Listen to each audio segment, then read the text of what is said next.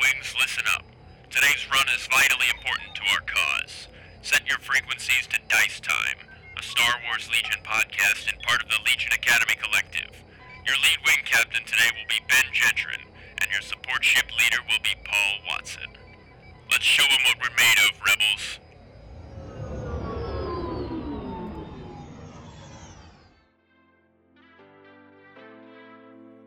Hello, everybody. Welcome to Dice Time. I'm Ben Jetron, and there's no Paul Watson. I don't know why he didn't decide to uh, to come to this call, but uh, he's actually out on the bridge right now.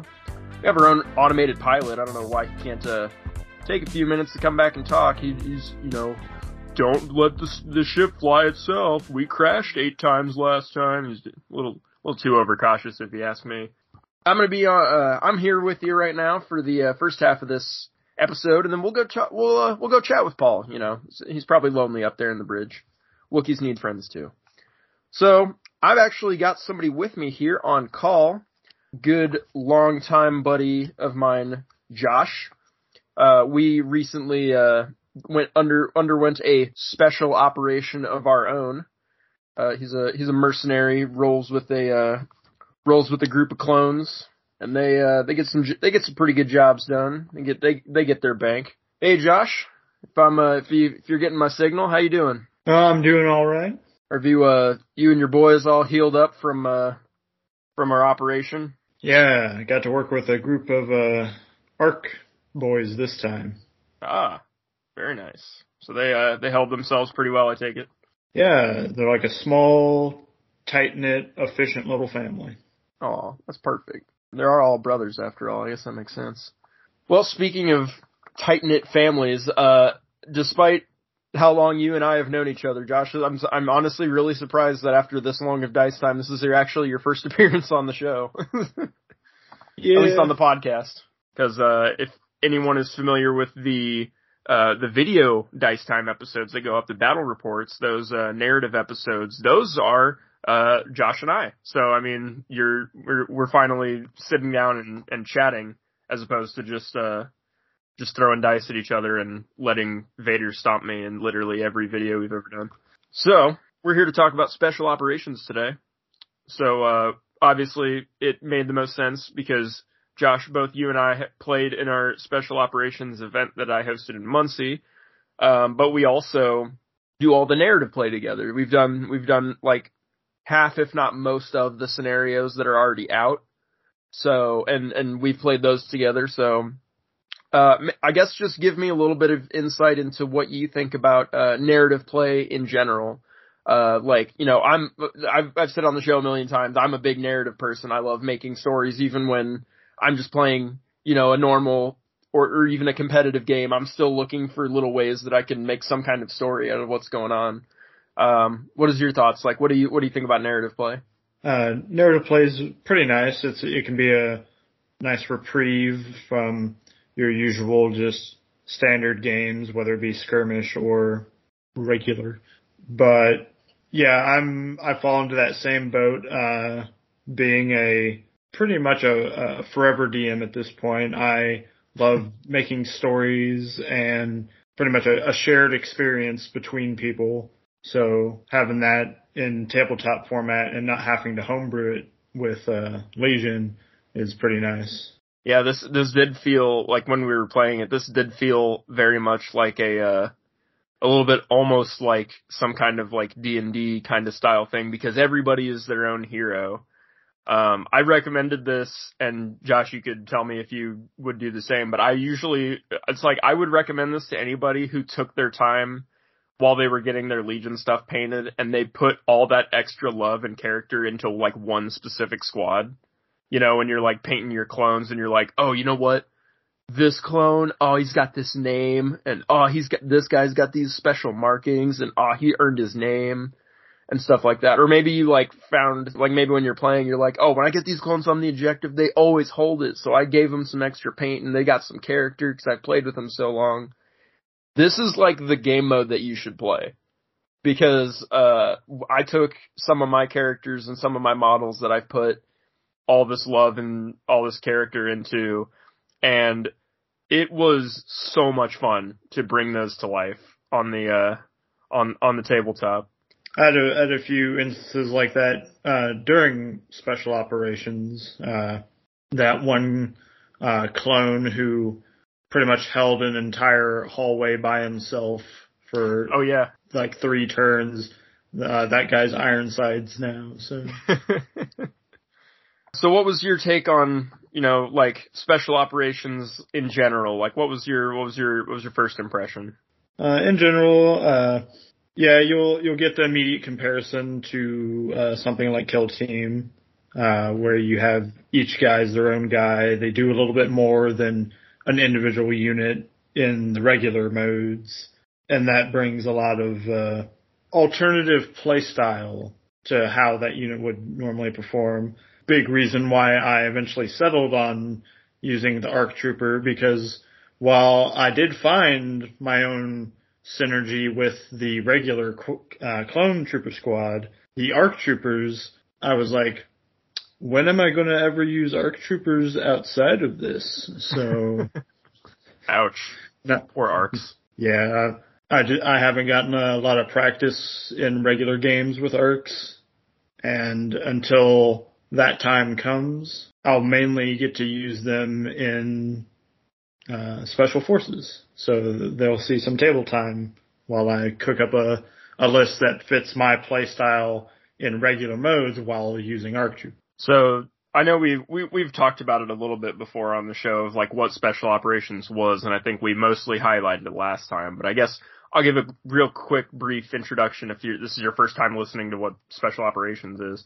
So this was an alternate game mode that AMG released uh, for Star Wars Legion. Uh, they released it literally like a day, or they announced it, I should say, a day after Shatterpoint pre-orders went up. So it was kind of weird because both of those Shatterpoint and Legion Special Operations kind of fill the same itch, I guess you could say, for some people. I, not everyone's going to agree with that.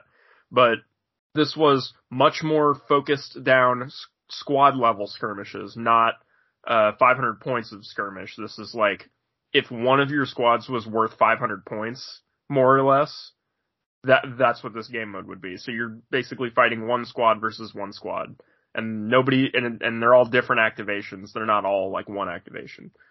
So I'm not gonna I'm not gonna dive through like all the different changes and everything that there are. I would highly recommend you go check out the uh, the documents that they have on AMG's website if they still have them up as of time of recording because I believe during March they're going to be down again so that they can come back and do a second wave of beta in April.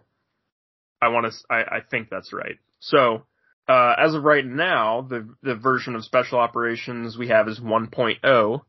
Uh, that is, I'm gonna, I'm, I'm gonna call it beta 1.0 though, because it's still in beta. But, um, we decided to get a whole group together and, uh, do a whole bunch of tests at the, uh, at the Muncie Game Store where we do our monthly events. We've gone through each of the different game modes and we have played all of them at least once. So I thought maybe we could at least quickly go through uh, the game modes and what we thought of those. So Josh, you'll have to help me out there because I've only seen slash played uh, two of them, two of the two of the four. So you'll have to help me out on the other two. But um, there are, were eight teams that you could uh, that you could choose from for your squad. So there were two for each main faction. There was no Shadow Shadow Collective Squadron. Sorry to say, but for the clones, there was the ARC Trooper Squad and the Clone Trooper Squad. So the ARC Trooper Squad was an ARC Captain, two ARC Troopers, two Jetpack ARC Troopers, and then the ARC Sniper. Uh, the Clone Troopers had a Clone Commander, three normal clones, a Z6 clone, a Medic clone, and an R4 Astromech, which was pretty cool. Uh, you and I, Josh, when we did our game, those were the two squads we used, so we'll talk about that when we get to it.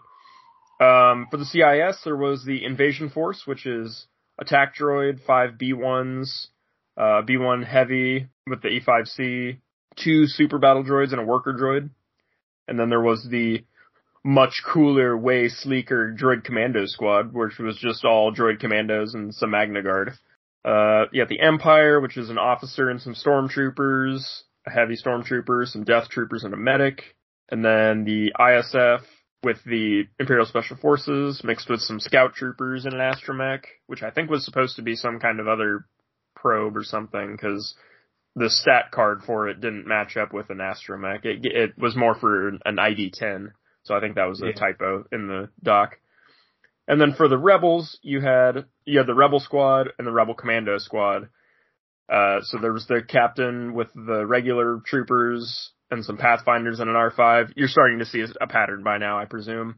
And then we had a commando squad, which was the commando captain, three commandos, some heavies, and a Wookiee.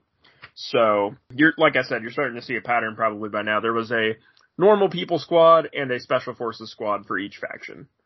So we definitely tested most, if not all of them, I believe. Well, we didn't get we didn't get to really try the rebels, unfortunately. I uh, I didn't get to try them too much.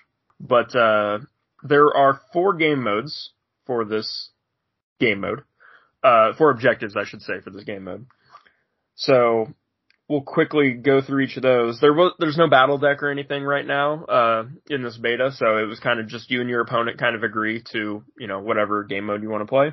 So the first one on here is called Shifting Priorities, uh, where it's basically just uh, battle lines more or less of a deployment, and then there's three uh, little command modules in the center, uh, kind of in a diagonal line.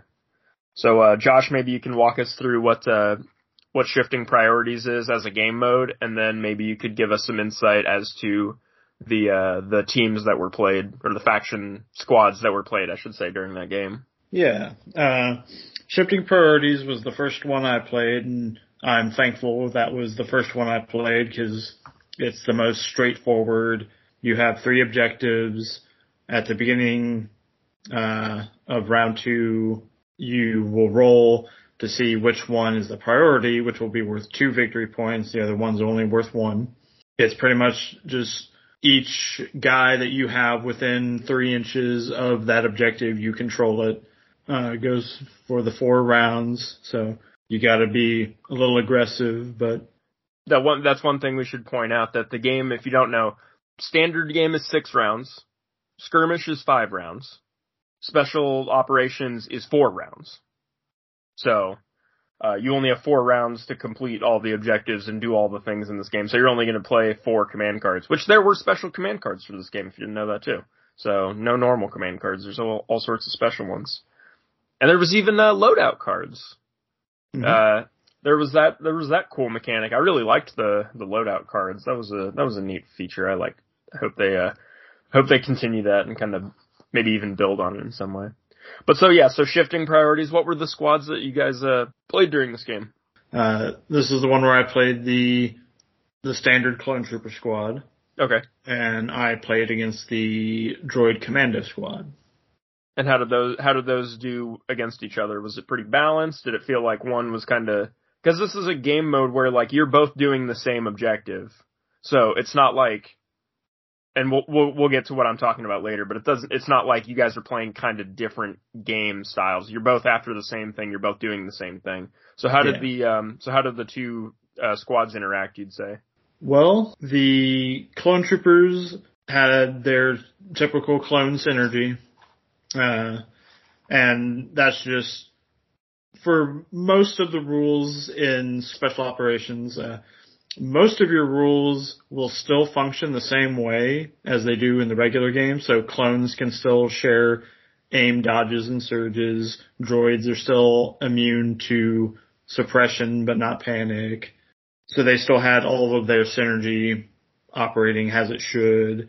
The leader of the squad had some extra synergy he could mess around with, like he could do extra move actions after his activation with another guy that's within, I think, three or six inches of him. So they moved pretty well as a unit.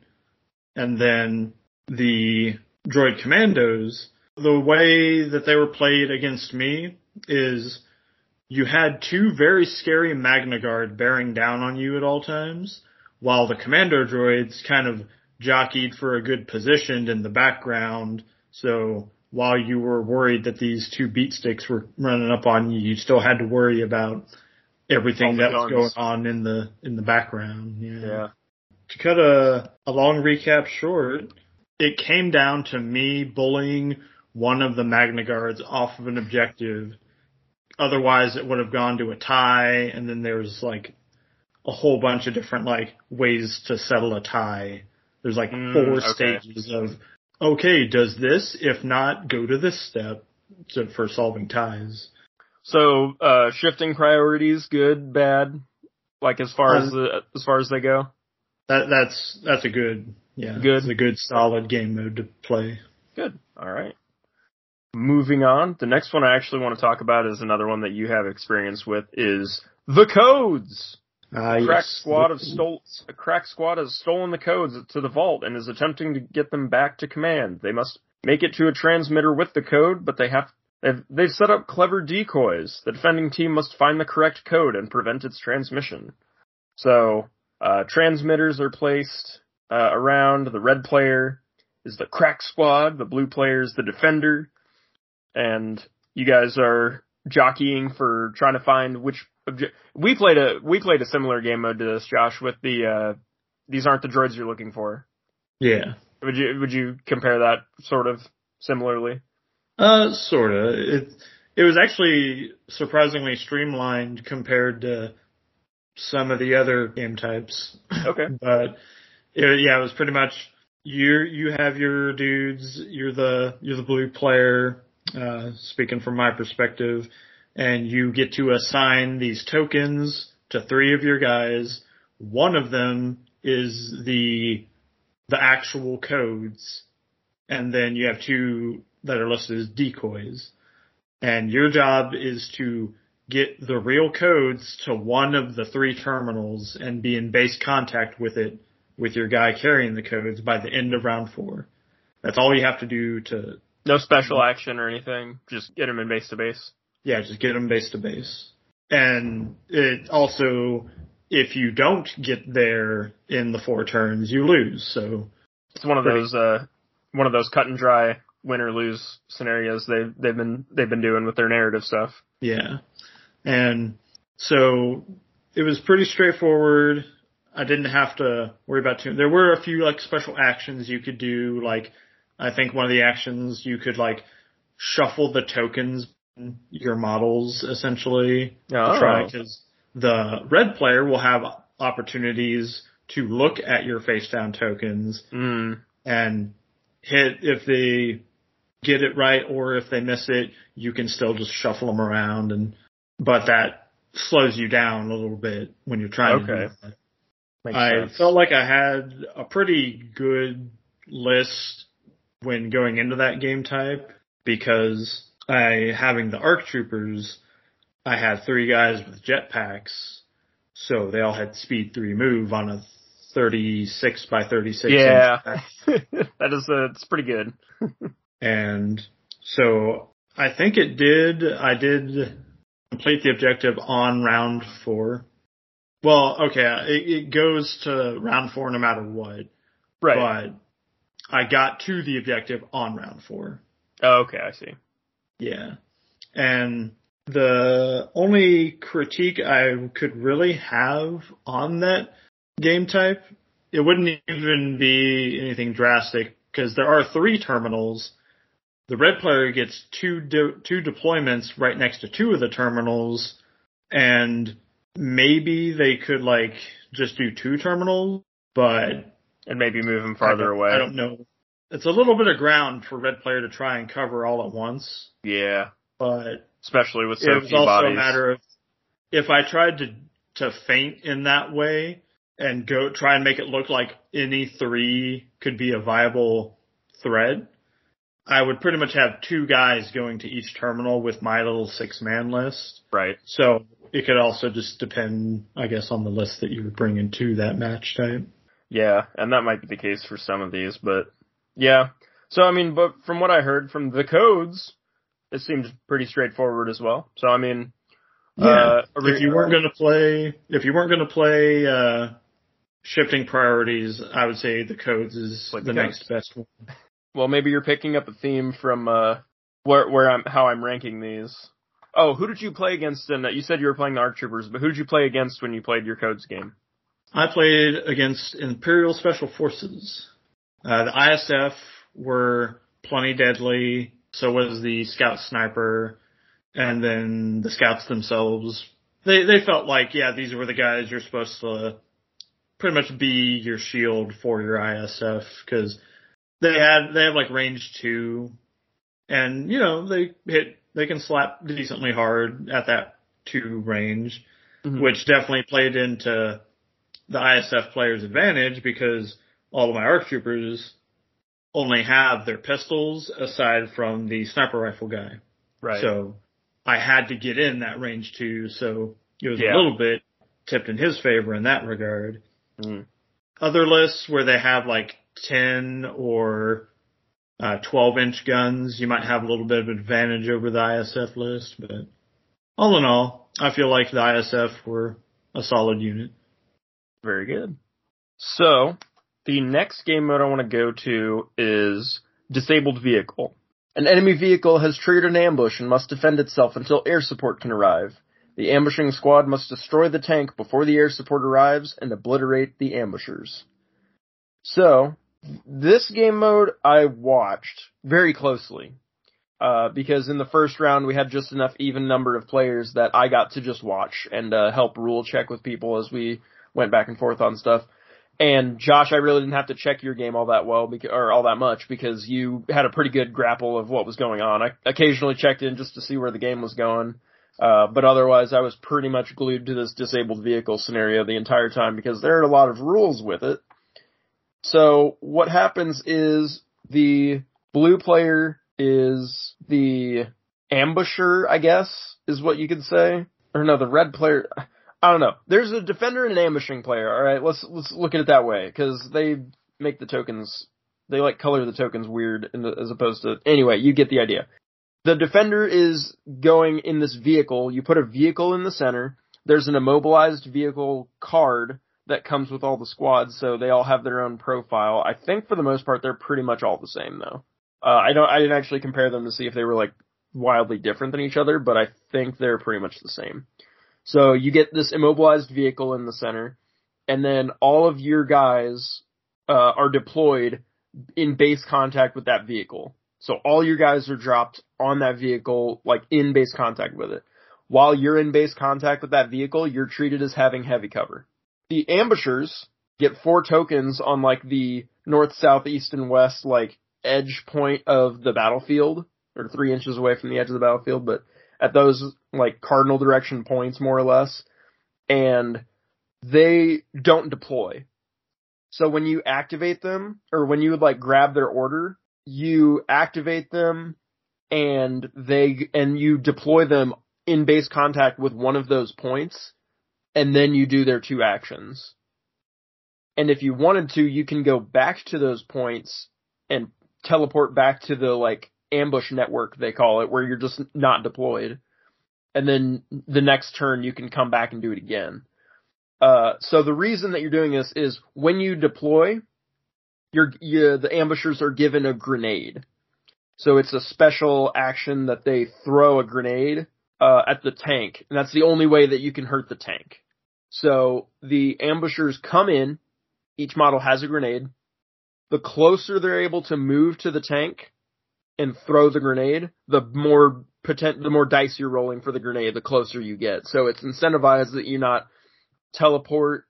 You have to be at least 10 inches away to, to throw anything, I think, at this tank. So you gotta be at least 10 inches. So you're not like teleporting in, throwing it, and like teleporting out. It's not gonna do you much good. The tank has like 15 health. So, and you got four rounds, so you gotta make it work. So what I watched, I watched a, uh, a droid v droid game. So this was the B1 squad versus the droid commando squad. And the B1s were defending and the commandos were attacking. And the attacker basically made their, made their strategy. Everybody teleport in all at once. Everybody go as close as you can. Everybody throw your grenade and just hope for the best. And don't even worry about the B1s. Just move in, lob your grenade, shoot your shot, if you survive, go back to the point, teleport away, come back, throw your grenade, keep going. And by turn four, near near the end of the game, that is pretty much what happened. They were able to do enough damage to the tank, and they were able to blow it up. Now, my problem with this game mode was a similar problem that I'm going to have when I describe the next game mode, Josh, which is that it's very uninteractive. The defending player's chief complaint in this game was that they li- all they literally did the entire game was aim and shoot. They literally had to do nothing else. All their because the objective is for the ambusher to blow up the tank, and if they don't achieve that by the end of round four, they lose. And when they deploy, they're deployed in heavy cover, and they're all like in it like however many however many inches away from each other already, so they're not incentivized to really spread out. They're not incentivized to go anywhere, and they're they might as well just sit in heavy cover, aim and shoot. That's all they have to do. So that's all he did the entire game, and he was like, that wasn't really fun for me. So I don't know. What's your thoughts? Like un uninteractive objective kind of question mark? Like not much for Yeah. one player to do.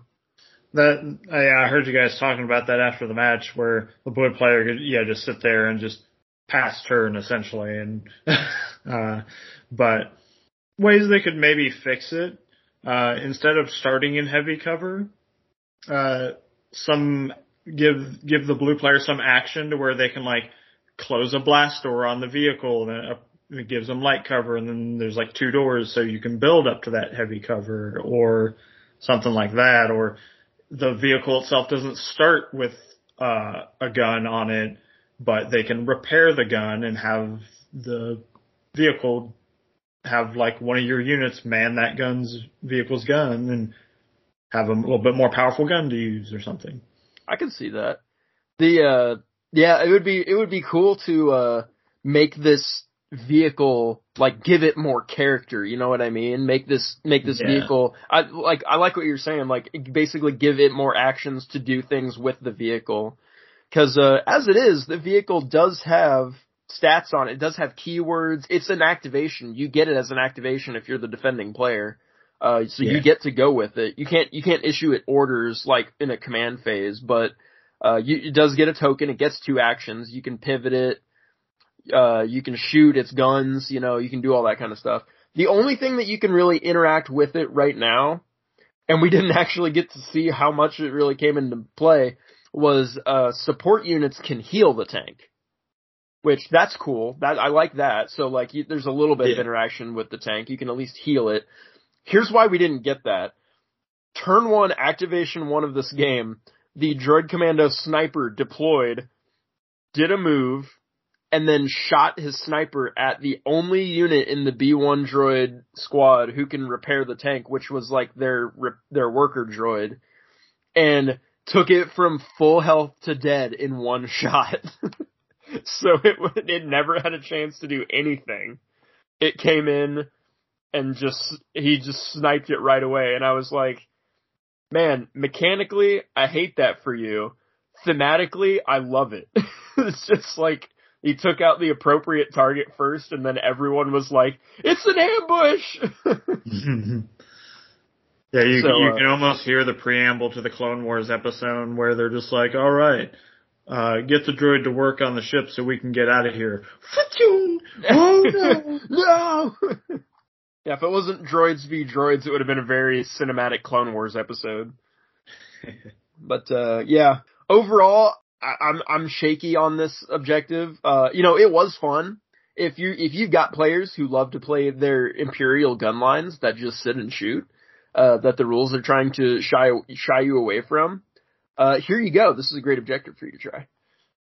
But yeah, I agree with your sentiment there, Josh. If they were going to try and like addendum this objective to be a little more interactive, it would be cool to see more things that the blue player or like the defending player could do with the tank to interact with it, give it some character, give it get get some stats or something going with it so it could do something else. My first reaction to seeing that game mode was like, "Man, I could go on Etsy. I know I've seen the." The Clone Wars, like Oh, yeah. Tartakovsky's Clone Wars, uh, Captain Fordo and his squad that went to hunt General Grievous, and they had their like their LAAT that had like the Rancor face painted on it, and you could just buy an a LAAT and crash it, and then have that whole scenario just set up for you right there. There you go. And I- Then you get into the game, it's like, what do they do? They sit there and just kind of shoot at stuff. And I'm like, oh man. well, yeah, so I think maybe there needs to be a little bit of work done there. but uh, not the worst, not the worst game mode in the world. Transitioning to bring down the shields, the last uh, objective that we can play here, and uh, it's the one that I played with you, Josh. So we get to talk about this one in in the most depth because we both had a share in the two sides of this. Yeah. And I'll be perfectly honest, my initial reaction of this uh, of this objective, not good. Didn't love it. Yeah. Even Uh, from an attacker's, uh, or no, you would be the attacker, right? sure. Yeah. Uh, basically. Even even from the defender's standpoint, which when we describe it, you'll see is kind of in my favor.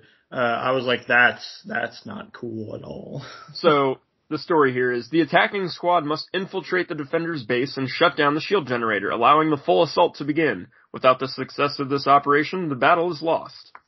So three red consoles go in like a triangle uh, in the midst of the map, and then there's one blue transmitter in the middle. So the blue player is the defender. They deploy like half of their most, if not like half, if not most of their squad all at once, and then a couple of their units don't deploy yet. Core, commanders, and heavies get deployed, and then everything else doesn't get deployed, I think. I think that's right. And then the red player is the attacker, and they deploy everything, and the attacker is trying to go to these consoles, which, mind you, are more than two move actions away. This is the first of my complaint. They're more than two move actions away, so your first whole turn is wasted. Uh, in most, in most cases. Uh, once you get to those consoles, it is a free, for a free action, you can do, you can roll three black attack dice, and you're trying to, there's a, there's a card, there's a transmitter card, so it's a table that has two criticals, two surges, and four hits. And you're throwing these dice, and as you throw these dice, and supports can like re-roll one of them, I think. Uh, when you're throwing those, you're trying to get those dice results that you can fill up this transmitter card. Once you get six of these trans, uh, like six of these matching icons on this transmitter card, so bare minimum, if you're a really hot roller, you could get this done in two free actions. If you're a really bad roller, it's going to take you the whole game.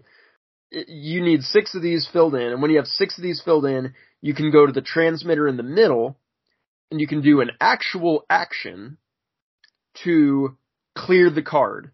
And if you've cleared the card with six of those results on there, you get one victory point. The red player is trying to get three victory points in order to win. So you gotta fill up that card with six results three times, and then flush it out with the transmitter full actions three times. So, it's a lot. Especially while the blue player, while the defender not only just has to more or less move forward and shoot you and do nothing else, they also get actions that undo your work, which Josh, I didn't tell you about really because A, we, I mean, you knew about it, but I didn't remind you of it because I already felt like I was battling a, an uphill battle. I didn't need you to be slogging me down even further than what you were doing. So, Yeah. uh, but all of this is like, you know, you can, uh, you know, you can undo results on my card, you know, and especially during that game, could you imagine if you were, if you were doing that? Mhm.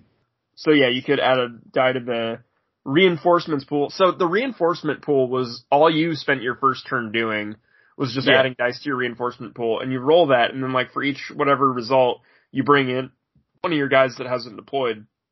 I'll be I'll be honest when I say that this felt like a useless mechanic. like it felt very guaranteed that you were going to get everything that hadn't deployed at the end of round 1.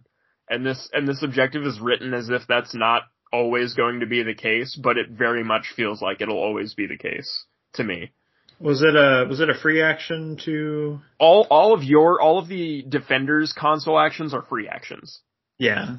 That that's Uh, why. So the other one is you can choose an enemy unit and roll three black attack dice. The chosen unit gains one suppression for each critical or hit result that's rolled. So you could have been suppressing me more with the console for for free, I should say. And then encrypt. If the unit making this action is a support unit, you may re-roll one additional dice. even though there's only one, so whatever. If any results rolled match a covered slot on the transmitter card, you may remove a victory token from that slot. So if I rolled, if I have three hits and a crit on my card right now, when you do that encrypt action, which is a free action for you, and you roll a crit, you can take the crit right off of my card. And then I have to keep rolling for that.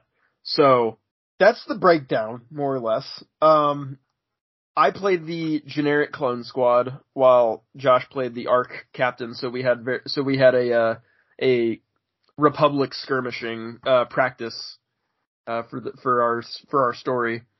But oh my god, this objective felt impossible for the attacker.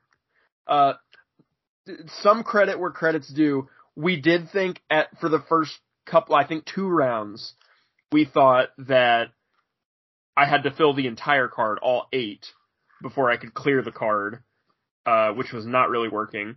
But even then, once we discovered halfway through that I only needed six of the results, it really did not change much at all because filling up that chart did not feel great. I couldn't even do it in the first round. You can, you can, you as the defender can hit the console in the first round with like two move actions and then a free action. Me as the attacker could not. And I don't think that that was because we like measured everything poorly or anything like that. I'm pretty sure we had everything right. It yeah. was just like, I couldn't get to it in the first turn, or I barely could with some of my units. And this is with the generic clone group that you, you know, you said earlier, they have that For the Republic thing on the commander where they can do extra moving, and I still couldn't even really get to it. Yeah. So I mean, like, it, it, and maybe I could with like one of those squads, depending, it might also depend on our map, but I deployed in the most advantageous way where I could get to it, and it really still hampered my movement. So I mean, like, I, I felt bad because I've got to fill this card up with six hits and six, you know, hits, crits, surges, whatever. And then I also have to get to the center and use one of my actions to clear the card so I can start over again and I can't even do it in the first turn. So I've only got three turns. I've got to fill this card and clear it every turn for the re- like once per turn, once per round, I should say, once per round for the rest of the game. And if I don't do it, I lose. Meanwhile, you're just sitting there shooting me. And in fact, what you did specifically, Josh, was after you got all your reinforcements in, you just moved all your dudes to the center transmitter and started bubble wrapping it so I couldn't even touch it. yeah, we and I was like, well, this is a this is a turn of events. I think one of the only like huge oopsies uh, they did in the beta here, uh, and I'm not gonna really count the ID10R for Astromech mix up because I think most everyone had that figured out. Yeah, right. Uh, but they didn't list like do you have to be within base contact of the transmitter to That's right. use yeah. anything like that? They did not.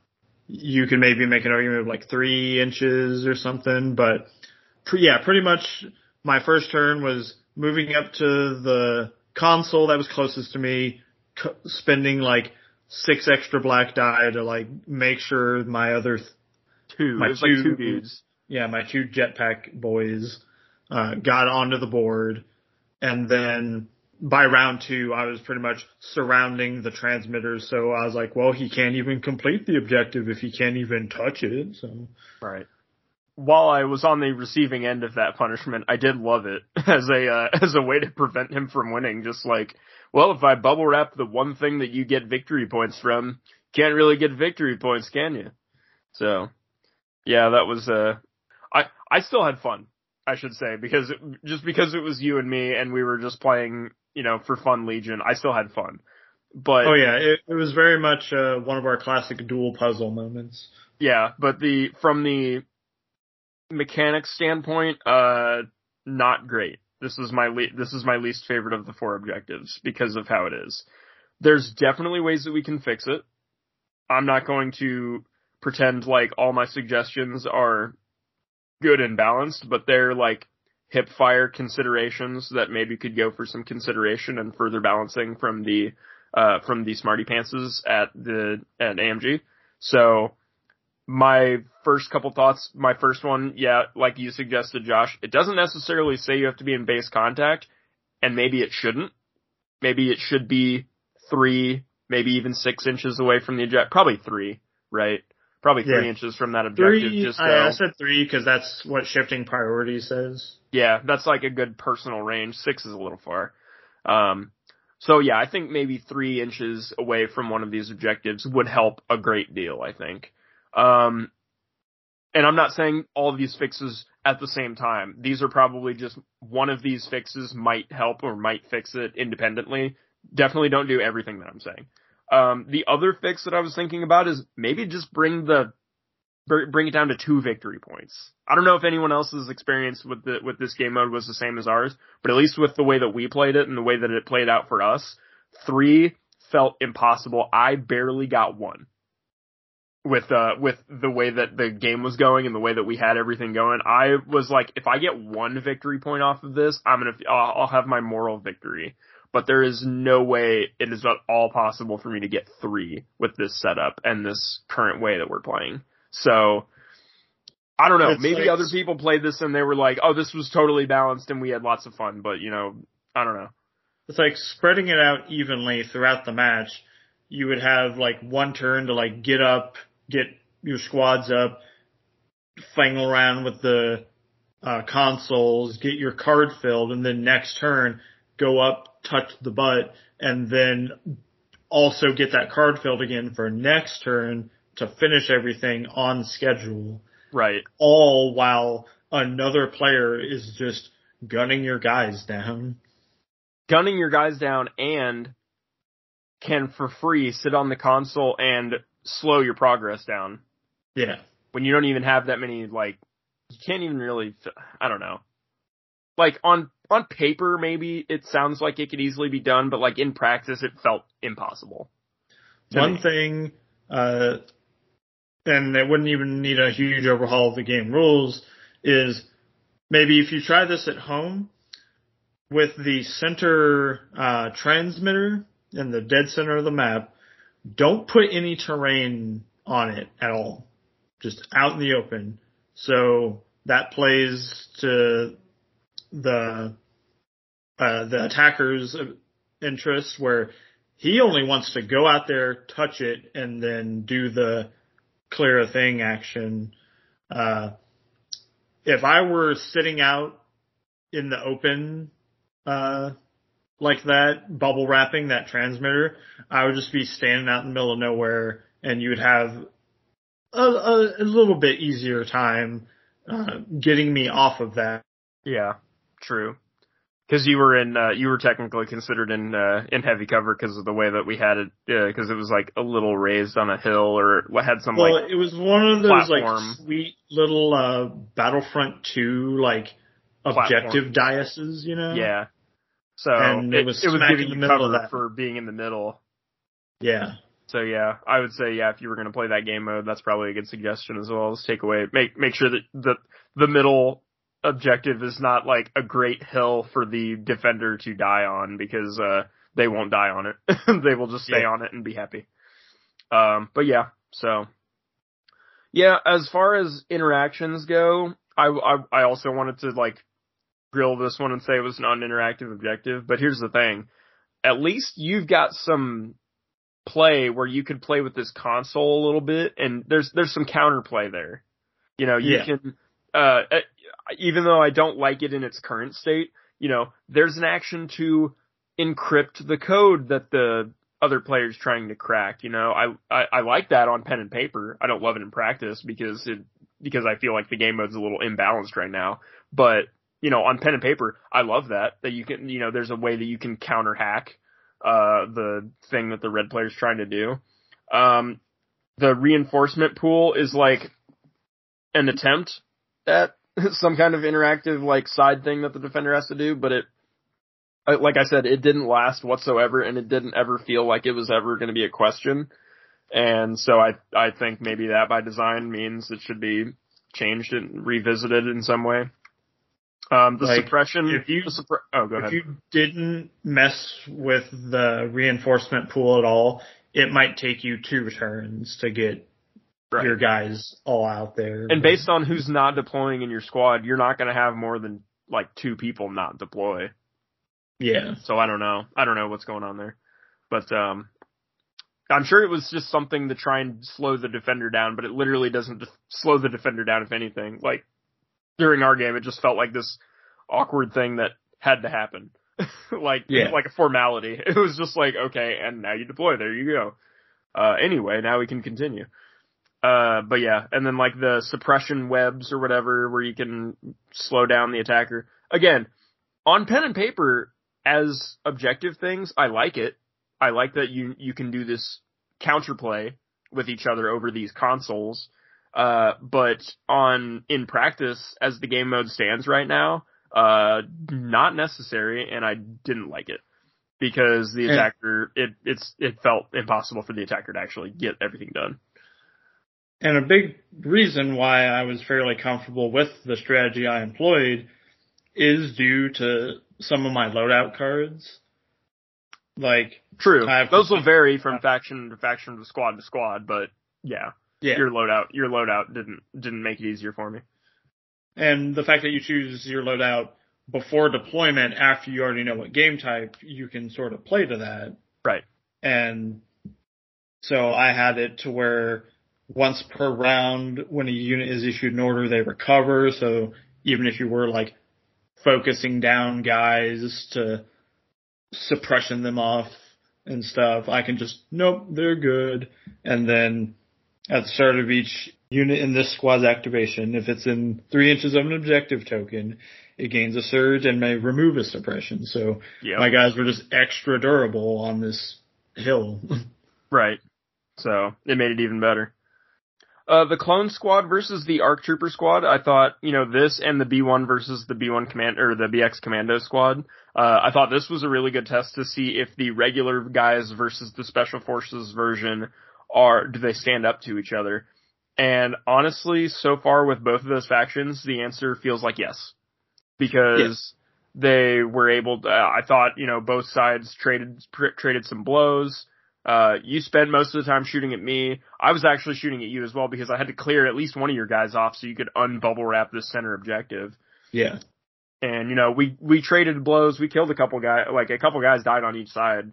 So I mean, it was uh you you almost got more of my guys, but you uh you left my medic, and my uh and my medic Yeah. was a uh, was a god among men. so uh he he really saved the day, especially because I gave him the loadout, be a better medic. And so there was at one point where you were gunning for my commander and you had all these wounds and suppression tokens on him.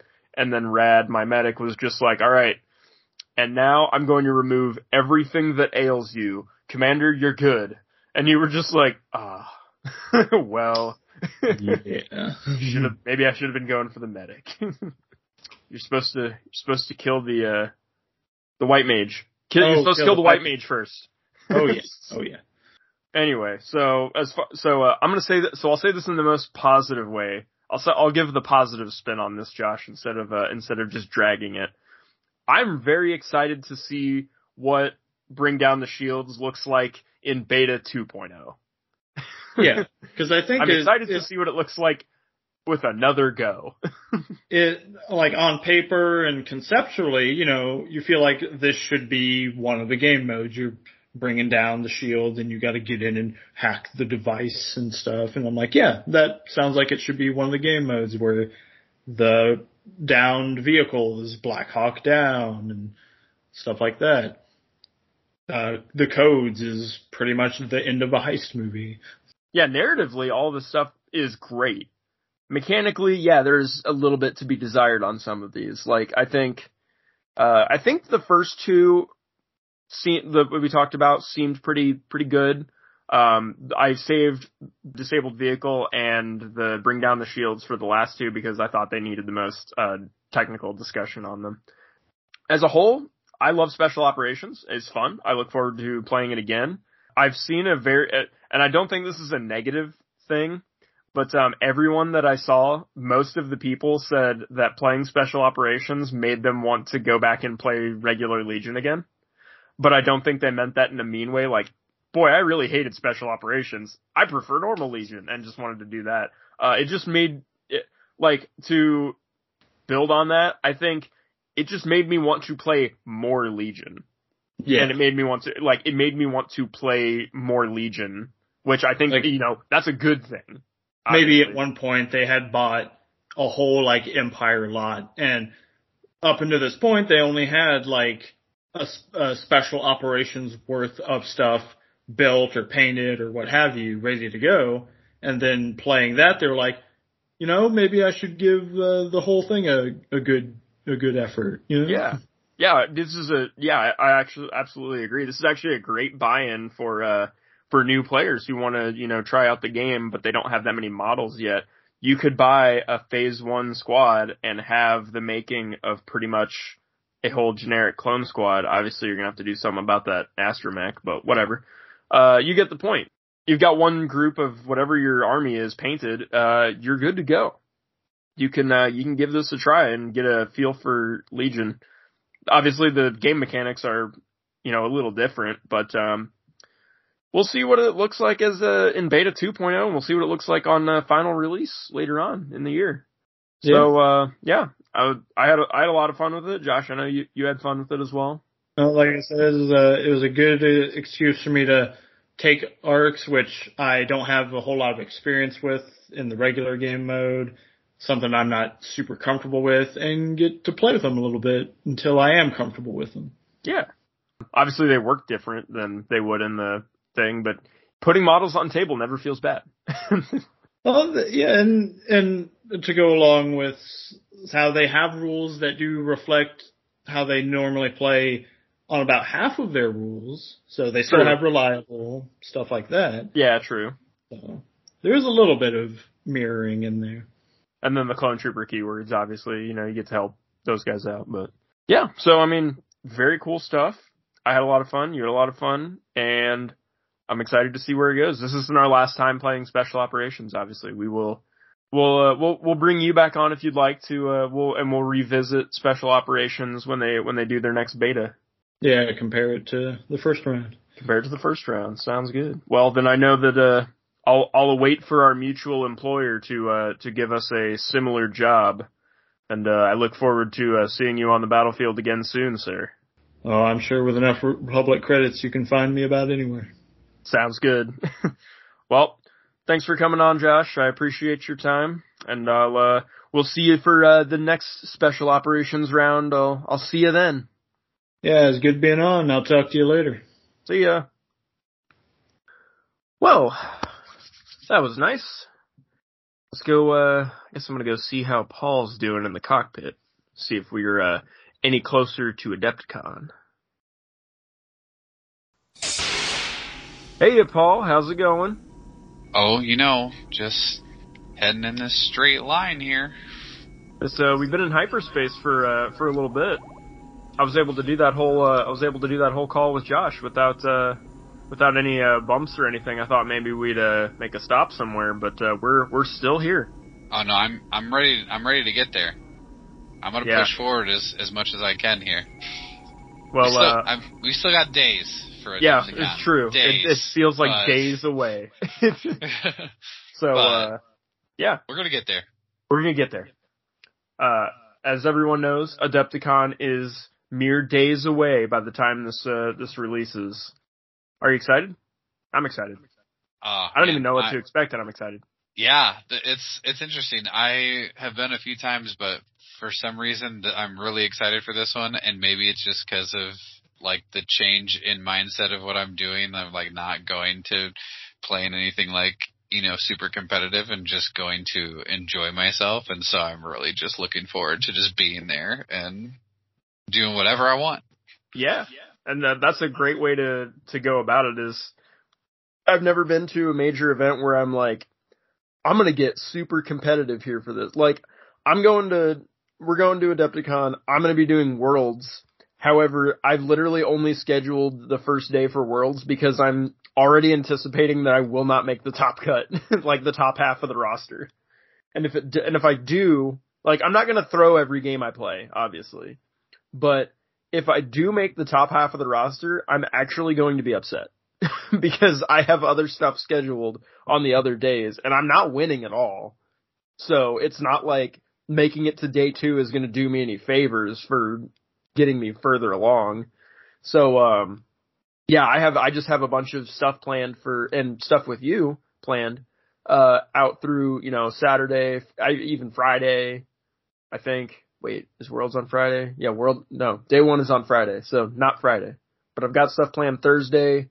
That's not the la- the last chance qualifier. I got Saturday. I got Sunday. And Paul, we're gonna have back to back game fun. That's not anything competitive because uh, I'm not even going to be that competitive when when at Worlds. You know, it's just going to be I'm just going to be going there and playing for fun like it's any other event and just uh, trying to do my best. But I know the people that play Worlds, uh, they will be way better than my best. well, and uh, just from my experience at Worlds, right? Like the the competition is is high.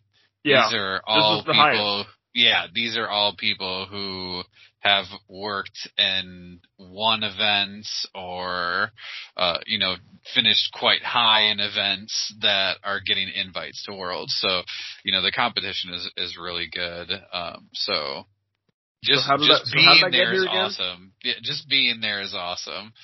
How did you, I get there again? hey, you, you won a tournament. Did I? I guess I did. it's been a while. It's literally been uh three years. But you know, I am really glad. I mean, I'm not taking advantage of my invite to Worlds, but I am very glad that they are taking all of those invites that, you know, happened right around the COVID time where everything just, you know, shut down. Um, and people who had invites to Worlds, then Worlds didn't happen and, and all of that. And so I'm really glad that they are giving everyone who Mhm. had those previously the opportunity to play. Uh, this too. year at Worlds. Uh, you know, it, it really was um, for a little bit there, kind of like a feel bad moment, not knowing if we were going to even get a chance to play. And you know, of course, here I'm I'm saying this as I'm leaving my world's invite in in my box on my shelf, like with my other you know tournament stuff for Legion. Um, but I am glad for that everyone's giving or getting that opportunity to to go and and use their invites that they you know they deserved whether it was three years ago or two months ago like that everyone Right. deserved a chance to go and play and you know like you have been talking about i think more lately too is just saying that you can go and play in worlds and saying like hey i made it to worlds i played it was fun like and that's just something that you can just check off your list right That yeah, Um, that was my whole competitive goal for Legion was just I want to say that I have gone to Worlds for Legion, like that I qualified for Worlds and that I played in Worlds, and that's all I care about. I don't care where I place. I'm literally setting my expectation to rank last in Worlds. Which would be funny because if I rank last in Worlds, that's a weird flex in its own that I'm going to take and uh, run with. But uh, it's still, it's still, yeah, the only competitive goal I had for Legion. So actually, after I go, it's going to feel like a huge, uh, even getting the invite felt like a huge weight off my shoulders because I was like, wow, now I have no competitive goal for Legion. I don't have to go back. Like, I'm not even holding myself to the expectation that I have to go to the next Worlds or the or like the one after that that I have to even go again. I'm just like I went once, that's fine for me. And uh good enough. yeah, I'm I'm excited that you're gonna play in it. You know, I got to play. I, I want to say it was year two in Worlds, um, and it was a ton of fun just being able to play and you know play some competitive games and meet some some cool people along the way and and get to see all the really cool tables and things that they had.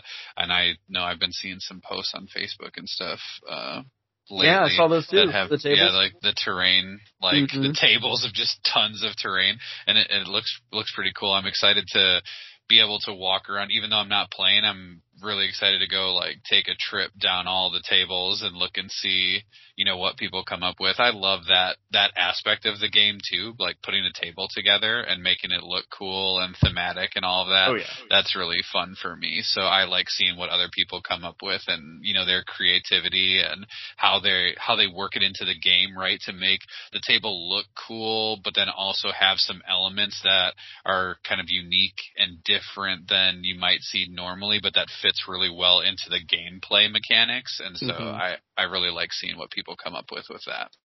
Yeah, Caleb, uh, my buddy Caleb says that he uh, he was on the show before.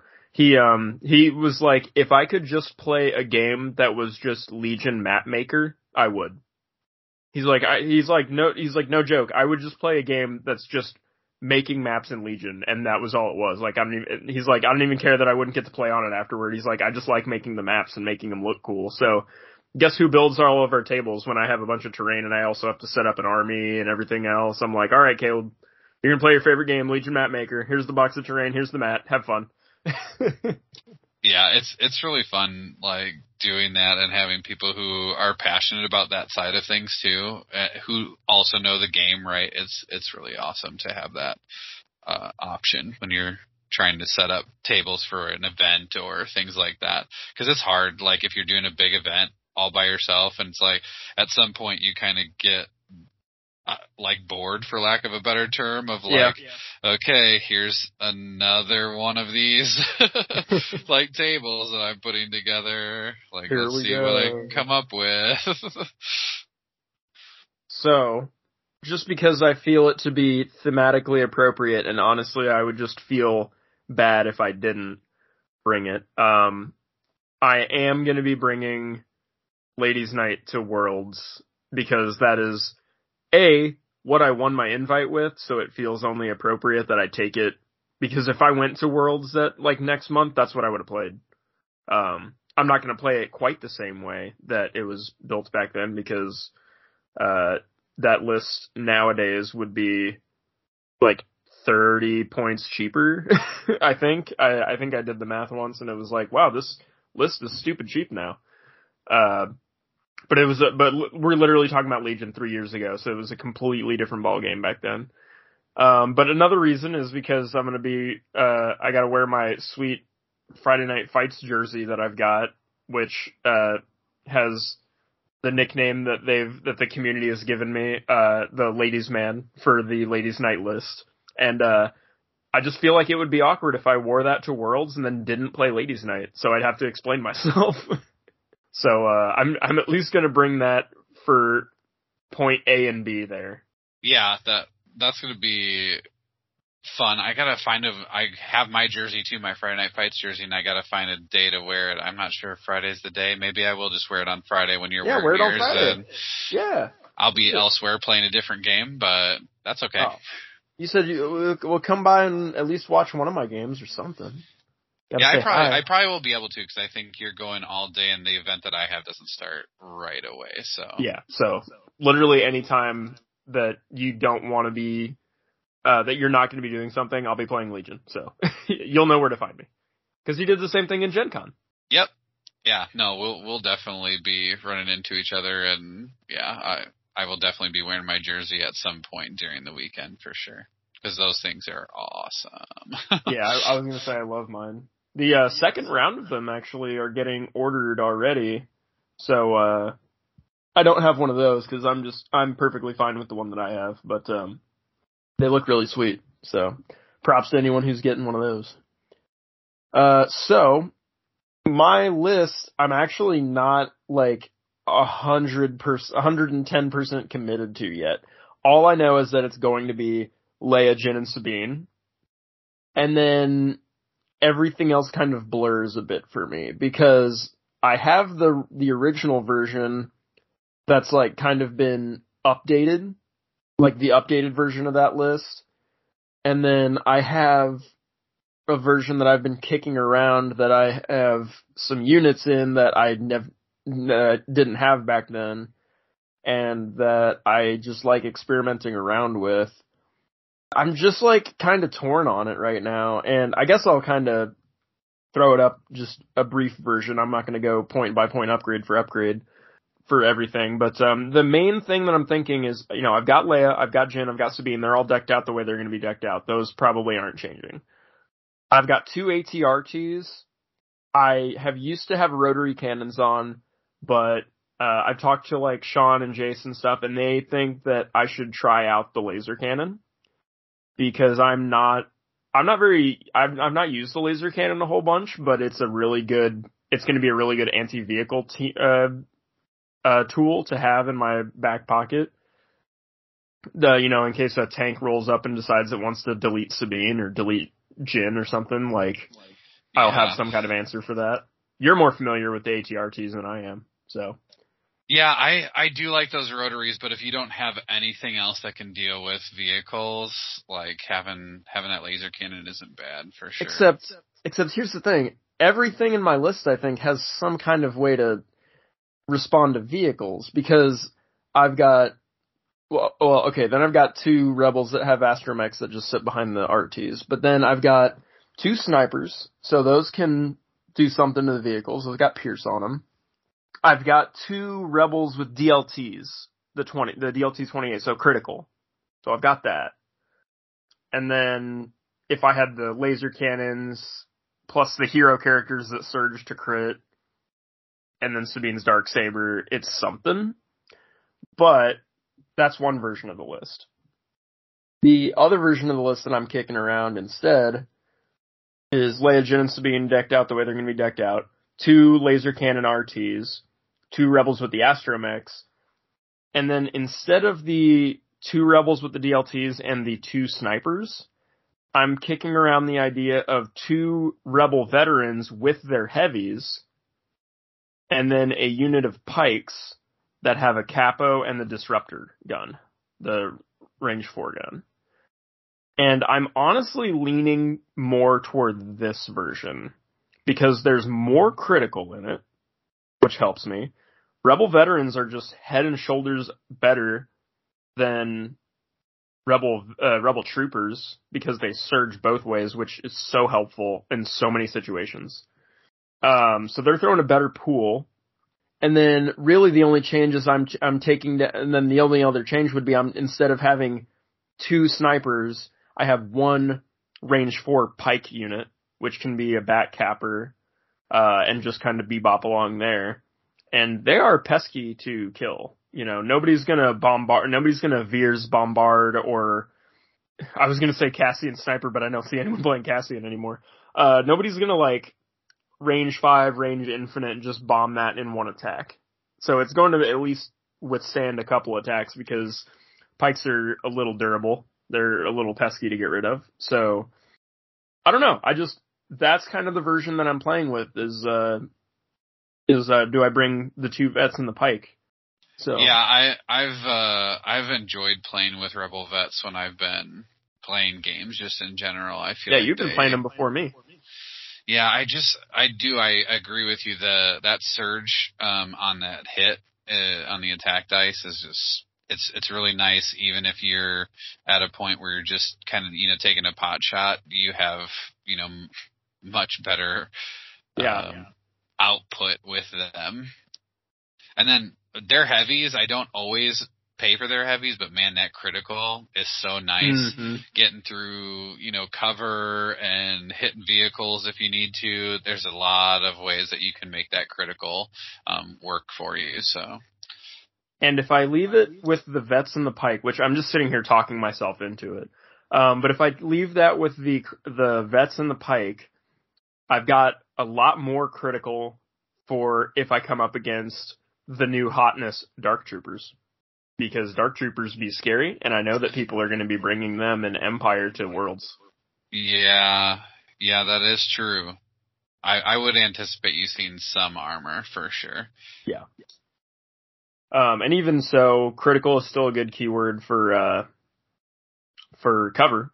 So I mean, there's still there's still good uses there. I'm I'm perfectly happy with uh, sticking with this version and just taking that where it goes. So it'll be what it'll be.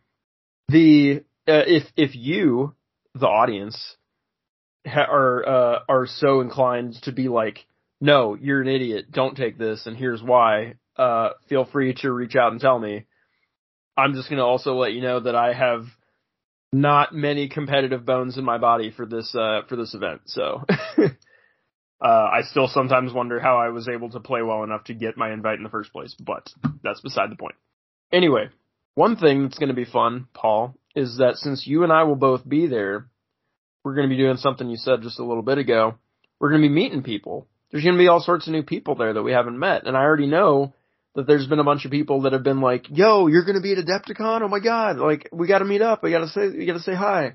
So, if you didn't listen to the last episode, I want to let you guys all out there know now that we're going to be bringing some sweet dice time swag with us to Adepticon. So definitely, if you have the chance or want to meet, get some get some cool swag or say hi to Paul or I, definitely reach out to us because I'm going to have all those new uh, bounty hunter alt arts. I guess they're not new anymore, but they're these ones are new because they were just freshly printed.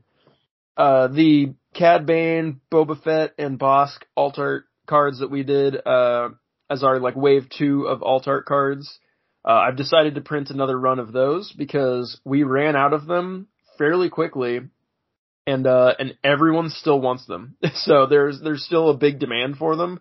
So I was like, oh well, instead of like trying to bust out a, a, a wave three of alt arts before Adepticon, which may not even happen because uh, I got to coordinate with Bob to make the art, and then I got to spend all those hours doing that. I was like, you know what? there's still a lot of people that want these bounty hunter cards. So why don't I just do another run of those? So we did another run of them. They're in my hand and they are going with me to Adepticon. You can get your hands on them. All you have to do is just meet up with us. Nothing crazy. And then I might have some other fun, fun dice time stuff to give out, but, um, we'll, uh, we'll see. We'll see how it goes. I'll definitely bring it.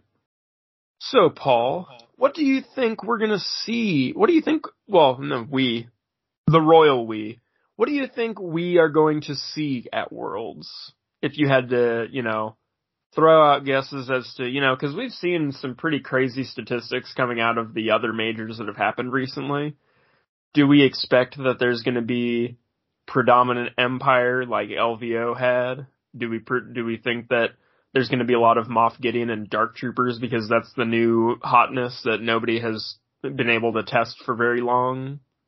I mean, here's the thing: the pool of players is very large, right? There's a lot True. of people coming to Worlds, so we're obviously going to see a lot of stuff. But I think you're right. I think we're going to see a lot of the the new stuff, the new hotness. Uh, one, because people want to put that on the table. Two, there is definitely an element of people don't know how to play against it. So if you can play it decently, and people haven't played against it yet and don't quite know how to deal with it when it's on the other side of the table, you just by showing up with that, you can have an advantage, right? Yeah. You don't always have an advantage, but you can have one if your opponent's just like, well, I've never played against Dark Troopers before, or like, Exactly. or my group doesn't have very many players who have Dark Troopers. Um, so, and they operate different than what we've been used to seeing in the game, right? Like they have some unique rules that kind of, well, for lack of a better term, I guess, break the rules in in ways that other units have not Right. um, in the past. So I, I definitely think you'll see that. Here's the one thing that I will say as far as like big events and especially like worlds. When I went to the last worlds that I participated in, um, there was one there too that just took everybody by surprise. I think there will always be at these big events some lists that people are like, oh wow, like I never even thought about bringing this type of list. There will be those Dave Grants. Yeah, yeah, absolutely. um, and, and at the worlds that I went to, um, one of the big things was actually like saboteurs, rebel saboteurs. Yeah, remember. Um, and doing force push shenanigans into a bunch of mines, like, and it was nuts. And people were like, "Oh my gosh, he like set up these plays," and you know, so there's always going to be something like that that people uh, that's going to do very well because someone is going to bring something that's different than what people are used to, but they know how to play it really, really well.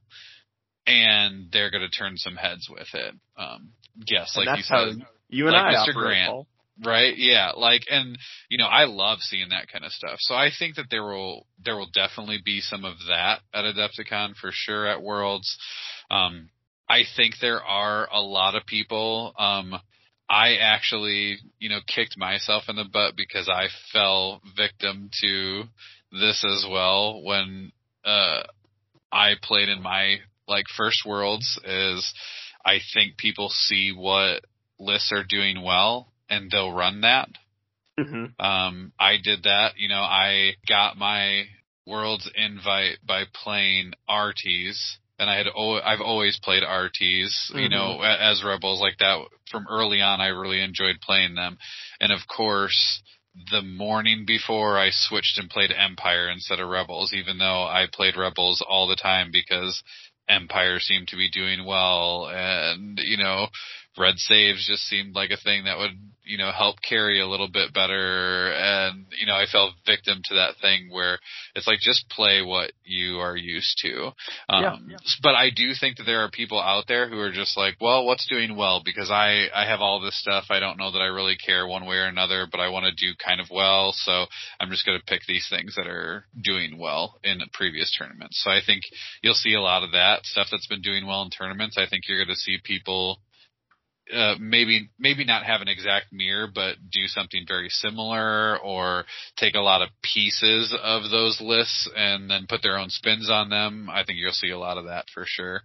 Um, but again, yeah, I mean that that happens in every game, right? Yeah, like true. people just grab what the meta is or what the perceived meta is um, at the time, and they run with it because they want to do well and or just because the, they just want to like have a list made for them because they don't want to put that that work in and you know right um and that's not that's not to be a dig on anybody. Some people really enjoy list building and coming up with like those combos and stuff, and other people are like, I just really I just enjoy. Yeah, I just I enjoy after I get stuff to the table, like the beforehand stuff just really isn't my thing. And so, you know, they will go and look online and find out like, okay, here's some things that work well together. Okay, I'll put them on the table and, there, and just There are that. several people I play with that list building is not their thing. Yeah. And they will just be like, make a list for me. They're like, I want, I'm like, tell me what you want. And they're like, I want this, this, and this, everything else, your recommendation. And I'm like, alright. And so I'll like, weekly or monthly be making lists for other people to use. And I'm just like, hey, here you go. Try this. It has a combo with this. And then you can do this to do this. And then, you know, they end up having a blast with it. So, uh, it, that's all, that's always a fun way to, uh, go about it. But yeah, the first time that you and I met Paul, I tell this story all the time. The first time you and I met was the first and only event that I ever net listed at. And it was, uh, and it was the Prime in Muncie. And it was also like my second event ever. Like of a, of any kind, because this is like my first mini war game that I've actually gone to events and done stuff for. So that was like my second event ever. And I was not like I had not been doing events and stuff for very long, so I had no idea. I had no idea about the crazy amount of uh, fatigue and dehydration you can get if you do not supplement yourself whatsoever or take care of yourself over the course of a three or four round day. So you and I played round three, and I was playing Flyboys because that was the meta at the time, and I was like, I've played some Luke, I've played some Han, I can make this work. And I did win one game that day with it, but uh I did not do nearly as well as I probably would have done had I just stuck with one of those characters that I knew better and made a list based around that. Yeah, it's it is one of those things, right? Like I think we all can easily get suckered into that and you know we we stray sometimes for from things that we do well with or we enjoy because oh I'm going to this big event I don't want to look silly or you know like those kinds of thoughts or like I at least want right. to do kind of well so like I guess I'll bring yeah. something that's more a little more competitive than what I normally would bring or um yeah things like that so yeah no I definitely I definitely feel it. Like I said, I I did the same thing there, during the first worlds that I, I participated in, and ended up, you know, switching over and playing like a Boba list, uh, Empire list, and, instead of my, you know, RT, you know, right. list that I it just was so comfortable with, and you know, I, in hindsight, like definitely regret that. So I, I would encourage anybody to play what they're used to, what they enjoy playing. Yep. Don't don't let the stage or whatever like affect what you would bring. Like what what got you there? Like if you're if that's what you enjoy doing, then do that. Don't don't worry about the rest of it. Like it doesn't it's a game. Like it doesn't Right. matter it doesn't matter if you place first or, you know, 50th or last or whatever. Like it just doesn't at the end of the day, I don't you don't want to leave there saying, "Man, I just I should just should have done what I what I said I should have." You know, from the beginning. You know, you don't want to have those regrets just because you made a choice like that to do like a net list or whatever, rather than what you're comfortable with. Um, and then again, too, I feel like if you bring something you're comfortable with, you're gonna have more fun with it because you know like how to play it and it's going to be easier for you kind of like you said the fatigue of days and like worlds man it's it's it's a lot it's It's going to be even longer. It's probably the longest event I'm ever going to have played in. Is going to be Worlds. oh yeah i mean it's they're really long days it's in a big room. It's loud. You know you're talking a lot. There's Yep. not a lot of very long breaks. Like you're rushing to go to the bathroom. Sometimes you're going to the bathroom like in the middle of a game. You're like hey i gotta run. Like i'll be right back while you move your guys or whatever. I I know I'll be uh I know I'll be watering up because yeah, like I said, the story I always tell is like the first time me and Paul ever met, he's like watching me literally like falling apart in front of him. I'm just like, oh god, like, and you're just like, are you okay? Do you need water? Are you all right? and I'm just like falling apart at the other end of the table, like, yeah, maybe. and, and honestly, I've seen it on the other side of the table. Like you're talking about our game, um, a tournament that I went to in Chicago, uh, like a year or so ago.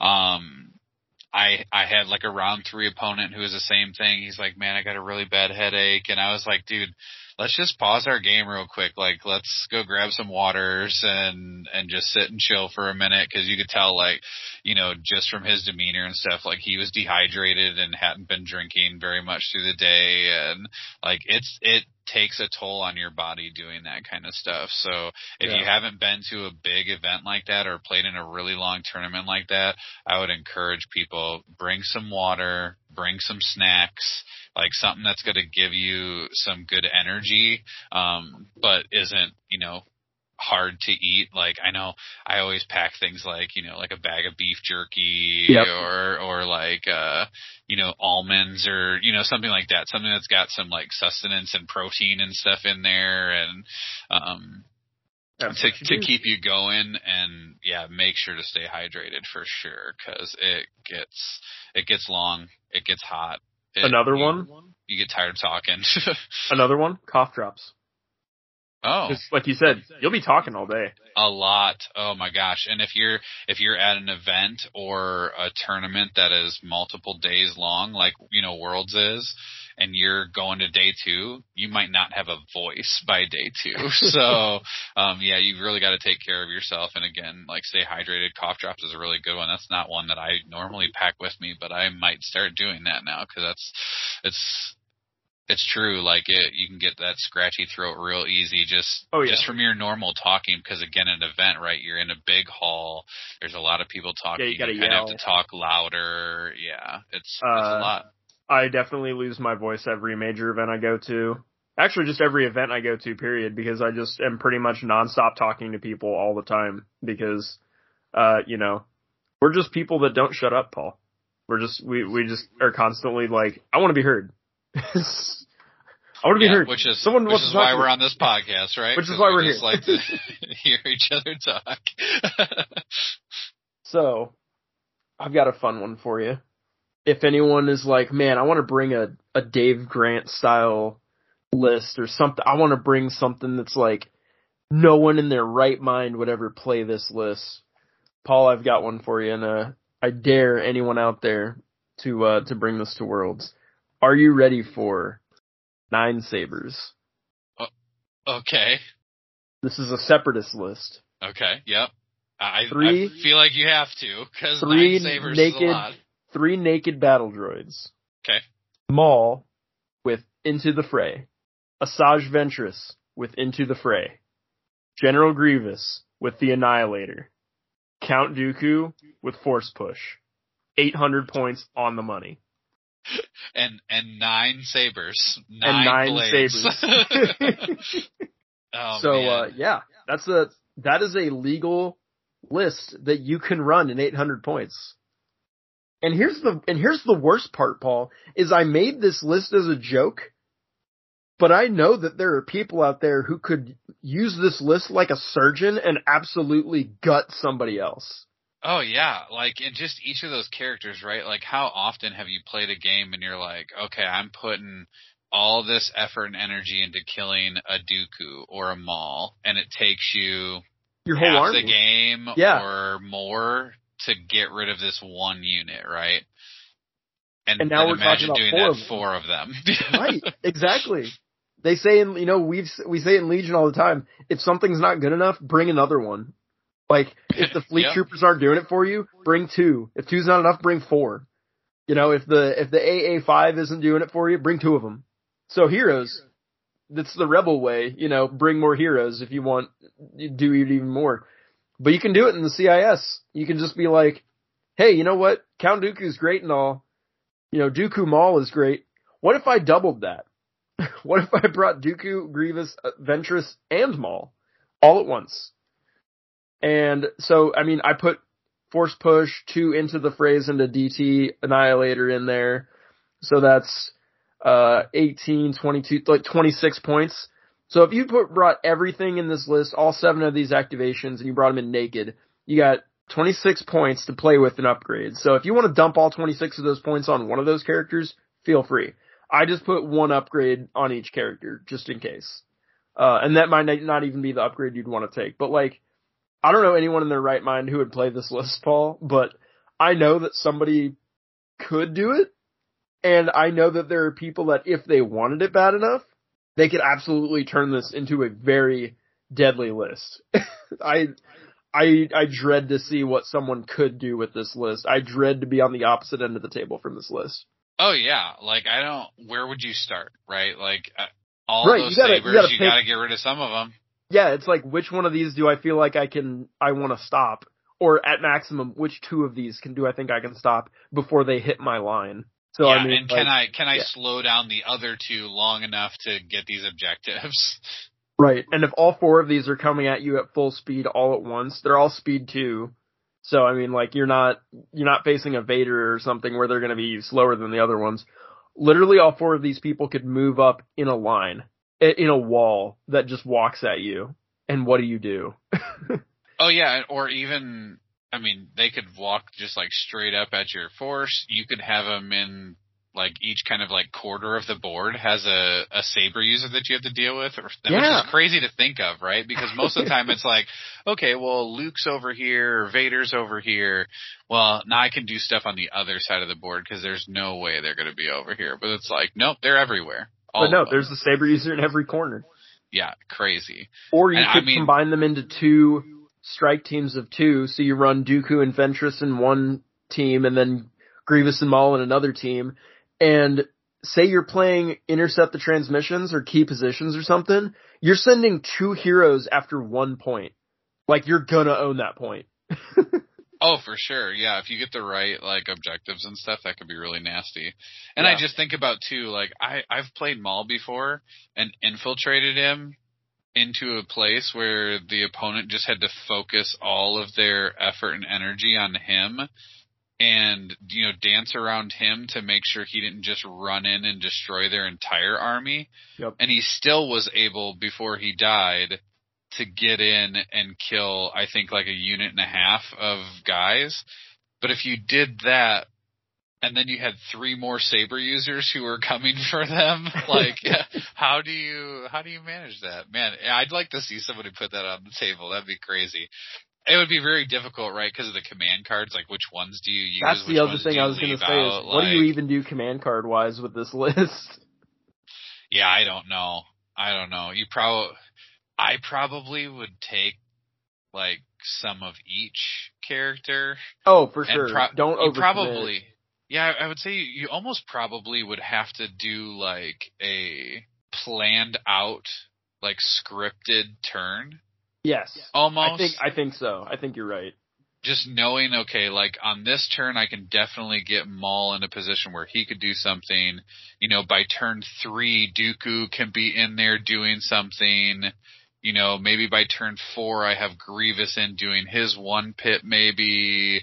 You know, so I feel like you'd have to have some of those like in your mind already on what you would kind of want to play. Cause, uh, yeah, if you put all your eggs in one basket and then they just kill that one off the board without you being able to play a bunch of their cards or something, that could be really bad.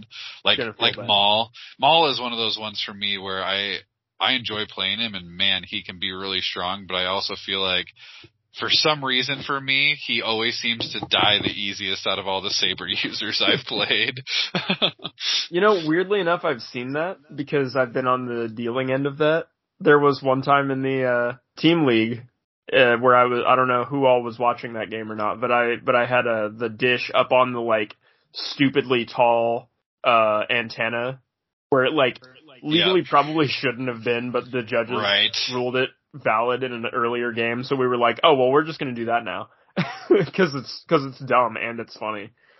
And uh, I did a last first with the dish uh, into my opponent's Maul, and I maybe did one wound or something, maybe did a second wound or something on the first attack, and then I absolutely blew him out and killed him with the second attack. And all I was trying to do was suppress him because I had the suppressive generator on it. So I was like, I just want to last first and suppressive him, and I instead absolutely killed him. And I was like, oh, well, okay, added bonus.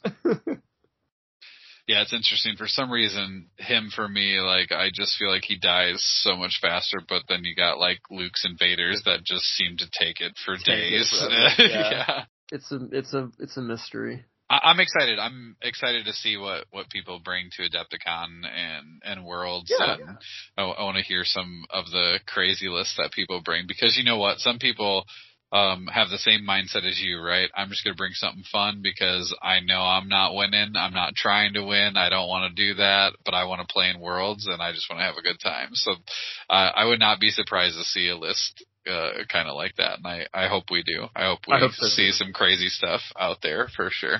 I suspect that my later games will hopefully be the more fun ones, and that usually is the case when I go to events because uh, I'll get Yeah. you know I'll get my clock cleaned in the first round or two, and then my last game is either somebody who was taking it about as seriously as me, or somebody who's just down on their luck or down on their list. Uh, but then but then is a more fair match for me. So we I end up having way more fun uh, as the day goes on, which is uh, a not a bad problem to have. So I'm looking forward to that. I'm looking forward, yeah, Yeah. like you said, to see what people bring. Yeah, You know it'll what? be fun. You know what is getting brought, Paul? That's definitely guaranteed. That actually got announced today, just for us. What's that? The prizes of Oh what yeah. Worlds. So there's an article that dropped. Well, I say today, but today's as of recording, so that's like a week and a half ago. So everyone already knows by now. Uh, and there could have been more Worlds news since before then, but whatever.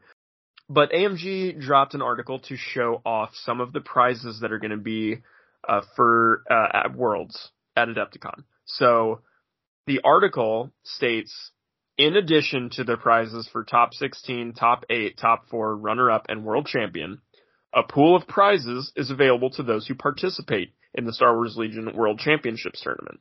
So what the, what so how am I, I'm reading that, how I'm understanding that, Paul, and you can tell me if you agree with that. But by that wording, these prizes that they're showing are not for the top 16, well, are not solely just for top 16, top 8, top 4 runner up and world champion.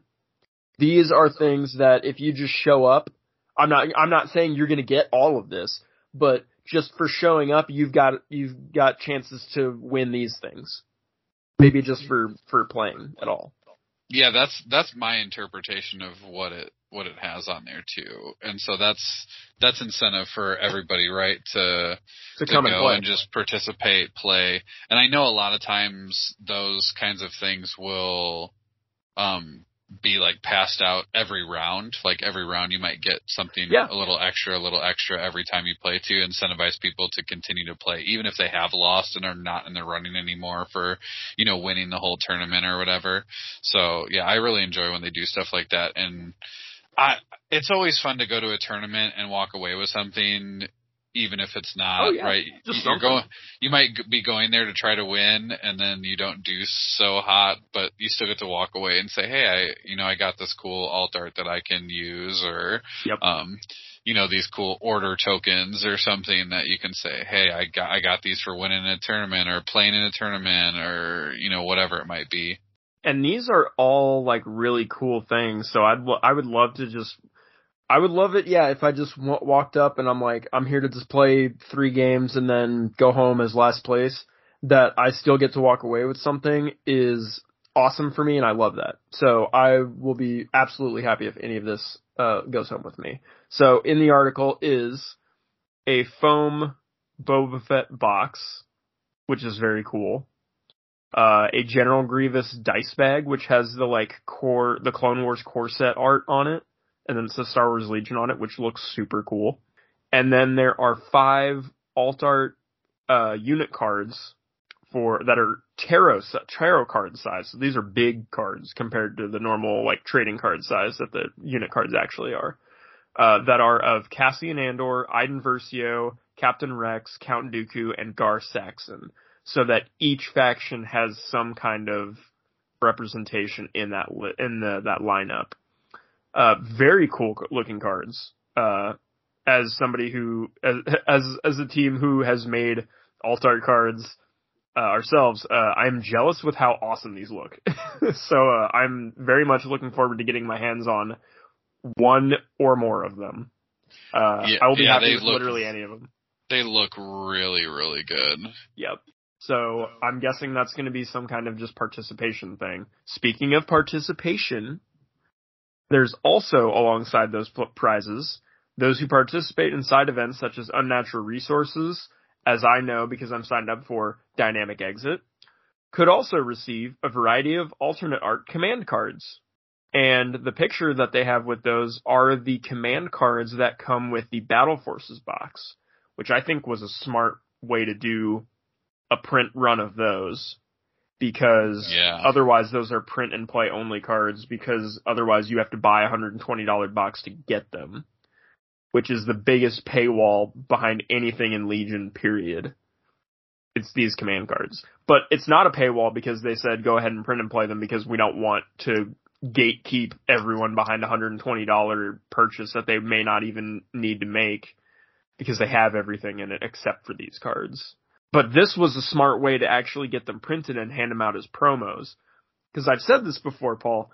We don't need an errata pack to come out every year or every quarter like some other games do. We don't need them to make a, a five, ten, fifteen dollar errata card pack. What I would prefer instead is if you're gonna or if you're gonna errata something like give a unit another health, give a unit uh, a different keyword or something like that. If you're going to change these things that make the cards that we have not really work, make an alt art of that card, update it to be correct, and then put those out in your organized play kits. That's the easiest way I can think because then all someone has to do is go and play at their local store, play in an, an organized event, and then they can get an updated card. And then you're giving Yeah. alt art cards out. You're you're meeting you're meeting so many quotas all at once. Yeah, I I like that way of of giving stuff out and just keeping you know the game going, right? Incentivizing people to come out and play the game. Right. Like I said, it checks so many boxes to do that that way. This is what they're doing with this is sort of adjacent to that because it's they're printing off these cards and they're just giving them out. Now they're giving them out at Adepticon, so you have to go to Adepticon and you have to be in one of their events. So I mean, it's not giving it out that freely, but they are just printing these and then giving them out. So I mean, that's adjacent to what I just said. So I mean, I'm so I'm here for this. I think it I think it looks good. Yeah, no, I'm I'm excited that they're giving out some of those cards and yeah, and not making it like you said, like gatekeeping Right. for people. Well, Paul, I think uh I think we've uh finally gotten to the end of uh where we probably have as far as uh our show is going to go today. This is the last episode before Adepticon happens, so this is all of our prep we're doing all the prep between when you hear us now and the next time when you hear us, which will actually be Adepticon. So what I'm going to be doing, and I'm, and I'm trying not to, to marry myself to this, but I'm going to try to do it, is I'm going to try and like deep vlog this whole journey of like the first Adepticon I've been to. So I'm going to be recording just about everything I can. If anything, it's kind of just a challenge for me to see if I can do this for an event. Uh, and just see like if I can record just about everything. And I'm going to try to compile a video together of everything of the whole event and then upload that to the, uh, to like YouTube. And then you guys will be able to go through Adepticon with us. But then even if you don't do that, even if I don't do that, next month we are going to come back uh, and we will talk about the whole Adepticon trip at the start of April. So uh, we'll do if you've if you've seen our Gen Con episodes, it's going to be exactly that. It's just going to be with uh, Adepticon. So we're going to start that episode talking about uh, Legion. So the Legion folks, you can you can sit just through that first half of that episode, but then like after that, at, at, least if it's like the first Gen Con episode, Paul, it was like the first third of the ep- or like fourth of the episode, and then the rest of it was just, in my opinion, more entertaining stuff, but it didn't happen in relation to Legion. So I'm gonna see if that's gonna be the case here because you and I have a lot of fun games that we're gonna be playing. We've got Arena Rex, we've got Marvel, we've got Lord of the Rings, or not, uh, you've got Lord of the Rings, and then we've got Game of Thrones, like, it's gonna be nuts. Yep, and then we're uh, of course all like any demos that we play, like definitely. Oh, I mean, Shatterpoint. Shatterpoint. Yeah. Right, like super excited to play that and get kind of an idea of what that game's gonna look like. And I always love just roaming around the vendor hall and just demoing games at Adepticon because it is, um, it's less daunting than it is to get a demo of a game at like a Gen Con. Just it's much smaller you can walk around, you get a little more individualized attention. But yet some of the same games that are at places like Gen Con are also at Adepticon. So again, you can get some more time to, you know, talk to the people who are running the booths or own the games or, you know, like design the games. You can get some, some mm-hmm. more insight from them and, you know, get some extra, you know, time playing or things that you might not at a Gen Con. So um, I'm sure we'll have tons of stuff to to talk about for sure. But like you said, might not all be Legion related. it most likely will not be. I'm, yeah. I'm planning for it to not be. In fact. yes, but, we will um, definitely have some other things. But yeah. So I'm really looking forward to it. Um, I hope all of you are looking forward to it as well. If we're going to see you at Adepticon, uh, reach out to one of us, message me or Paul, and uh, we'll make sure we meet up. Uh, we'll we'll give you some dice time swag. It'll be we're gonna have a grand old time. We're gonna make a whole weekend out of it. It's gonna be a blast. We are going to have a dice time at Adepticon. So thank you everybody for listening to today's episode. I hope you enjoyed. Hope you had a dice time listening. Until next time, post Adepticon, I'm Ben Jetron. I'm Paul Watson go out and make today even better. Have a good night.